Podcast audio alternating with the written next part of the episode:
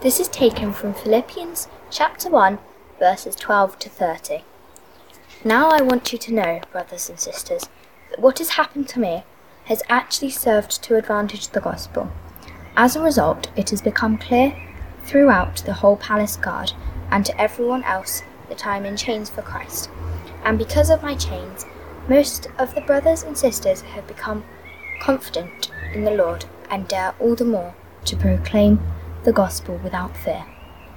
It is true that some preach Christ out, out of envy and rivalry, but others out of goodwill.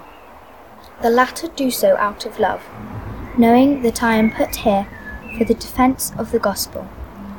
The former preach Christ out of selfish ambition, not sincerely, supposing they can stir up trouble for me while I am in chains. But what does it matter? The important thing is that in every way, whether from false motives or true, Christ is preached. And because of this, I rejoice. Yes, I will continue to rejoice, for I know that through your prayers and God's provision of the Spirit Christ, Jesus Christ, that what has happened to me will turn out for my deliverance. I eagerly expect and hope that I will in no way be ashamed, but I will have sufficient courage so that now as always Christ will be exalted in my body, whether by life or by death.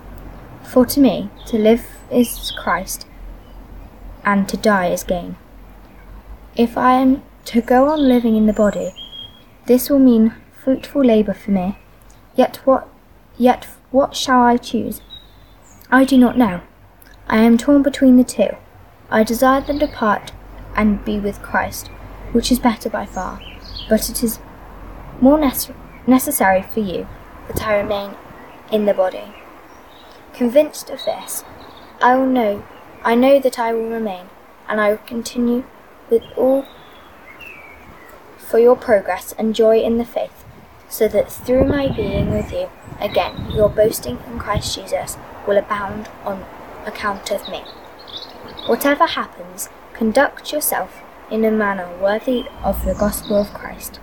Then, when whether I come and see you or only hear about you in my absence, I will know that you will stand firm in the one Spirit, striving together as one for the faith of the gospel, without being frightened in any way by those who oppose you. This is a sign to them that they will be destroyed, but that you will be saved, and that by God for it has be, been granted to you on behalf of Christ not only to believe in him, but also to suffer for him. Since you are going through the same struggle you saw I had, and now hear that I still have.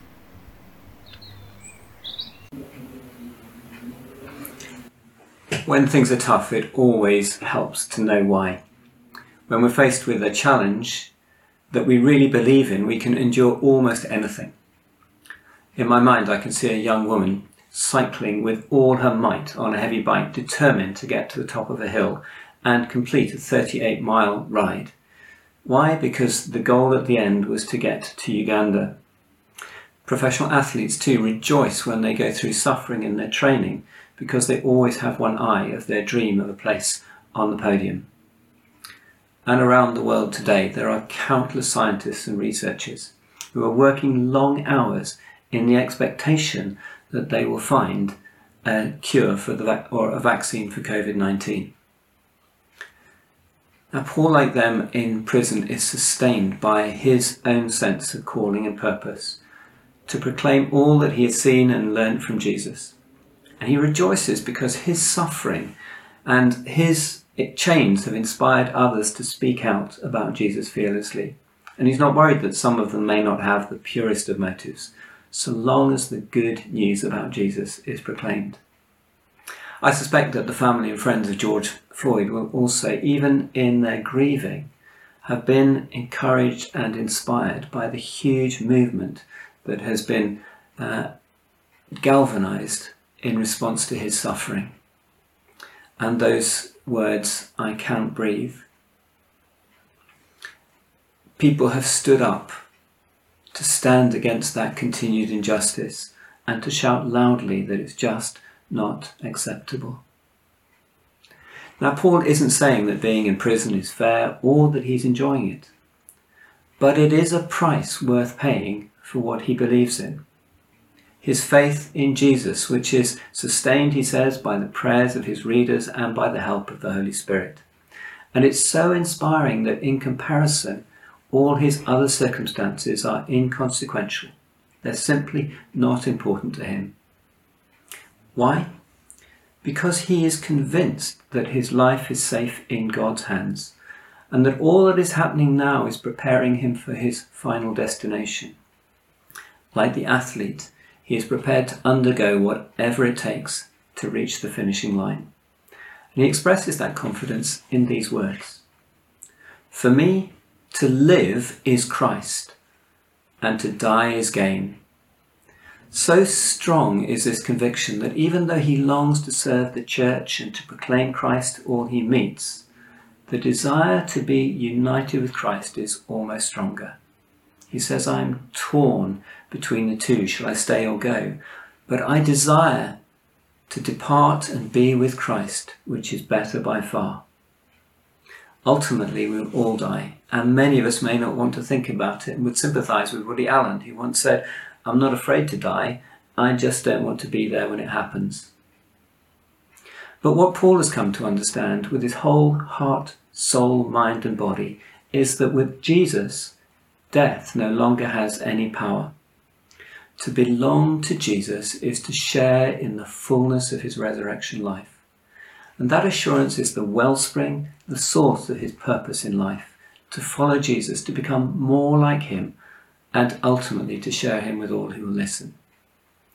And so from his prison, Paul writes the church in Philippi, urging them to remain faithful whatever circumstances they find themselves in. Whatever happens, he says, live a life worthy of the gospel of Jesus Christ. It's inspiring. Just pause for a moment and think. This is a man who's been arrested unjustly, imprisoned for years, held in chains, who survived attempts on his life and has no choice on what will happen to him next. Yet, what he writes about is filled with confidence, with his joy and desire to see the others again and to, for them to flourish, to grow in their faith. I think we can see the church at work here. Paul is sustained by his faith in Jesus. He's encouraged by the prayers of his friends. He's excited by the fact that what is happening to him will serve to further his work in proclaiming Jesus, and full of joy in seeking to inspire those friends to remain faithful. So often it's in the sharing of stories, the stories of suffering and joy and of our lives as we seek to serve God, that as we share those, we discover afresh our calling and our purpose, and that we are inspired to further service. This passage is deeply personal to me. The words with Christ, which is far better, engraved on my mum's grave.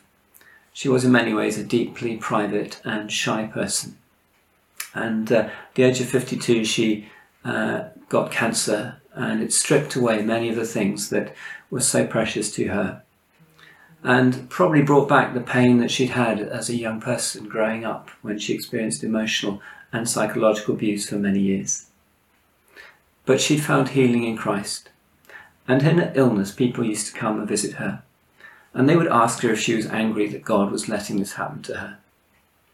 And they told me that she would speak to them of the privilege of sharing in the suffering of all people, as Jesus had suffered, and that it's only as Christians walk with Christ through the suffering, that they can share the hope of life and become agents of God's transformation. And they told me how they went in to encourage her and came out with their faith and confidence, inspired and built up. So, in this coming week, let's think about the stories that we have to share and share them with each other to build each other up, to encourage ourselves to whatever happens, live a life worthy of the gospel of Jesus Christ. Amen.